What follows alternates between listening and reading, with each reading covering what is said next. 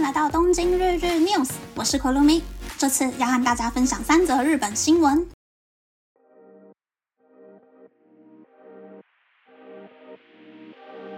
第一则新闻是日本银行的总裁与副总裁交替。在世界多个知名银行出现经营危机的时候，日本银行将在四月九日进行阔别十年的总裁交替。三月二十日，新任的副总裁内田真一和冰见野良三已经提前上任。另一方面，对美国银行体系的不信任感与瑞士信贷确定要被收购后，包括日本银行在内，全世界共有六间国家中央银行表示，为了平息这次的风波，将扩充美金的资金。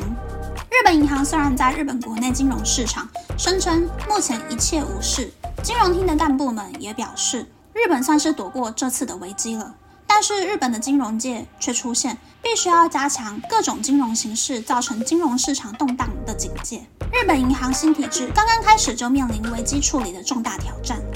第二则新闻是，草米雷斯家庭餐厅在疫情缓和后纷纷恢复深夜营业。在疫情期间内，配合政府缩短营业时间，拥有 Gusto、Bamiya、Jonathan 等家庭餐厅品牌的 Skylark Holdings 云雀餐饮集团。表示在今年夏天前要延长营业时间至晚间十二点，其中两百五十间店铺将延长营业时间至凌晨，又或是恢复成原先的二十四小时营业。恢复深夜营业的原因是，因为日本的餐厅通常都很早关门，让下班时间比较晚的人没有地方可以吃晚餐。遇上疫情后人手不足的问题，家庭餐厅内部调整了三个方针。第一个是改善店铺的工作环境，让银发族或女性也能安心在深夜时段上班。第二个是改善结账系统，让店铺一天的结账时间缩短三十分钟，并另外设置自助结账柜台。第三个是导入三千台送餐机器人，缩短外场工作人员的工作量。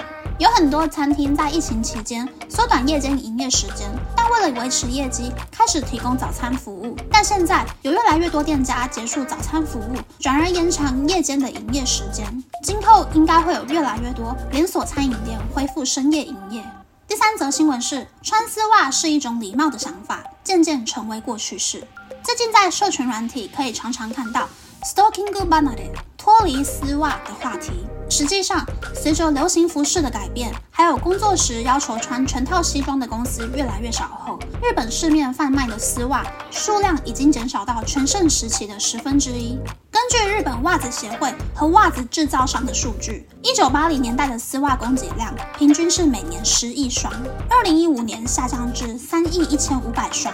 零二一年来到一亿四千两百双。日本在一九八六年发布《男女雇佣机会均等法》。女性就业率提升，搭配正装的丝袜销售冲高。但近年有许多公司不再规定上班时要穿西装，越来越多人背后背包穿球鞋上班。加上这几年不流行穿短裙短裤，很多人私下只穿袜子就能出门。又遇上疫情爆发，人们待在家里不需要打扮，让丝袜的销售一落千丈。在社群软体查看脱离丝袜的话题后，常常看见两种论述：一种是穿丝袜可以让脚看起来更漂亮，能遮住脚上的伤痕，所以喜欢穿丝袜的论述；另一种是丝袜很容易勾到破洞，不喜欢被丝袜束缚住的感觉，所以不喜欢丝袜的论述。在日本企业中，过去的确有穿丝袜是一种礼貌。没穿丝袜会被前辈骂的风气，但现在每个人都有穿衣的自由，何况丝袜是自己掏钱买的东西，也就没有穿丝袜的必要。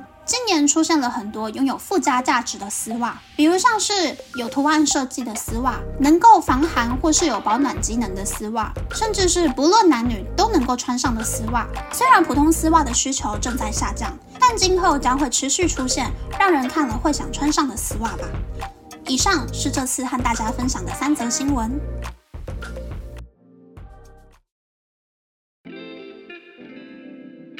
第一则新闻是日本央行的总裁交替。据说呢，日本央行总裁通常都是央行或者是经济部出身的人来担当的，但这一次四月上任的新总裁，听说是一个很有名的经济学者，他的观点还有论述。在以前的经验之中，都算是非常的切入重点，是非常有公信力的一位学者。所以呢，会有很多媒体在唱衰说，可能因为他是学者出身的，和政府体系官僚出身的人不是很配合，所以可能没有办法实际的去推动一些重大的决策。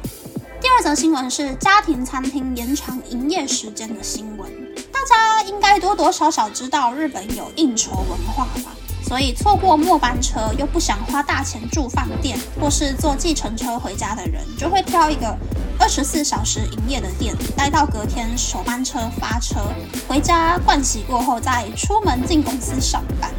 那这种时候，整间店几乎都是宽宽又软软的沙发椅，饮料吧又可以无限续杯的家庭餐厅，就是一个还蛮不错的好去处。但是家庭餐厅虽然方便，缺点就是自己煮的都会比他们卖的还要好吃啦。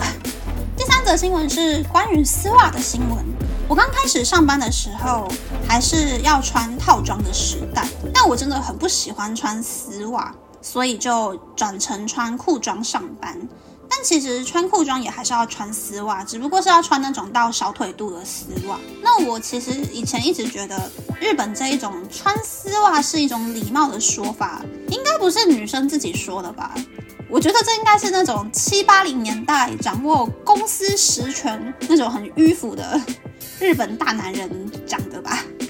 但很多前辈就说呢，其实日本开始没有那么严谨，一定要穿西装上班的风潮呢，可以追溯到三一一之后，因为当时地震之后，很多地方都停电了，电车也没有办法开，那大家可能就会穿西装、穿套装，走个五六个小时回家，那是一个还蛮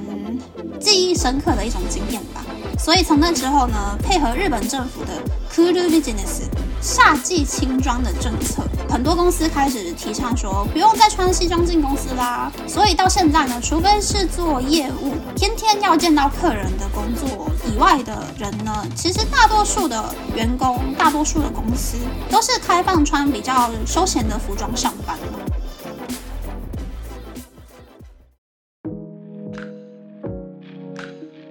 下来想和大家分享关于工作穿搭的话题。其实，在公司最开始说可以不用穿套装或是很有工作感的衣服去上班之后呢，我是比较常穿球鞋上班的。然后比较邋遢的时候，我会就是整身黑黑帽 T、黑长裤、黑球鞋去公司。久而久之，我就慢慢发现说，好像其实上班的时候穿衣服的那种 style。好像真的是会影响到工作表现。小公司可能不太明显，可是如果在人很多的大公司，就会发现说，就算大家都穿的蛮休闲的，但是穿的比较得体的人，真的有一种可以让人信赖的专业感，会觉得这个人好像工作表现很好，或者是会觉得说啊，下一次如果要异动的话，应该会加薪啊，或者是会升上去之类的。可是如果穿的没有那么得体，可能过于休闲的人的话呢，不管他是什么职等，你就会觉得这个人好像就是庸庸碌碌的，没有什么很特别优秀的感觉。这也许是我的一个很不中立的偏见啊。但我这一年生活中出现了很多大大小小的转变，有一种想要在工作中更展现实力的欲望，所以就把家里的那些休闲风的衣服全部都处理掉了。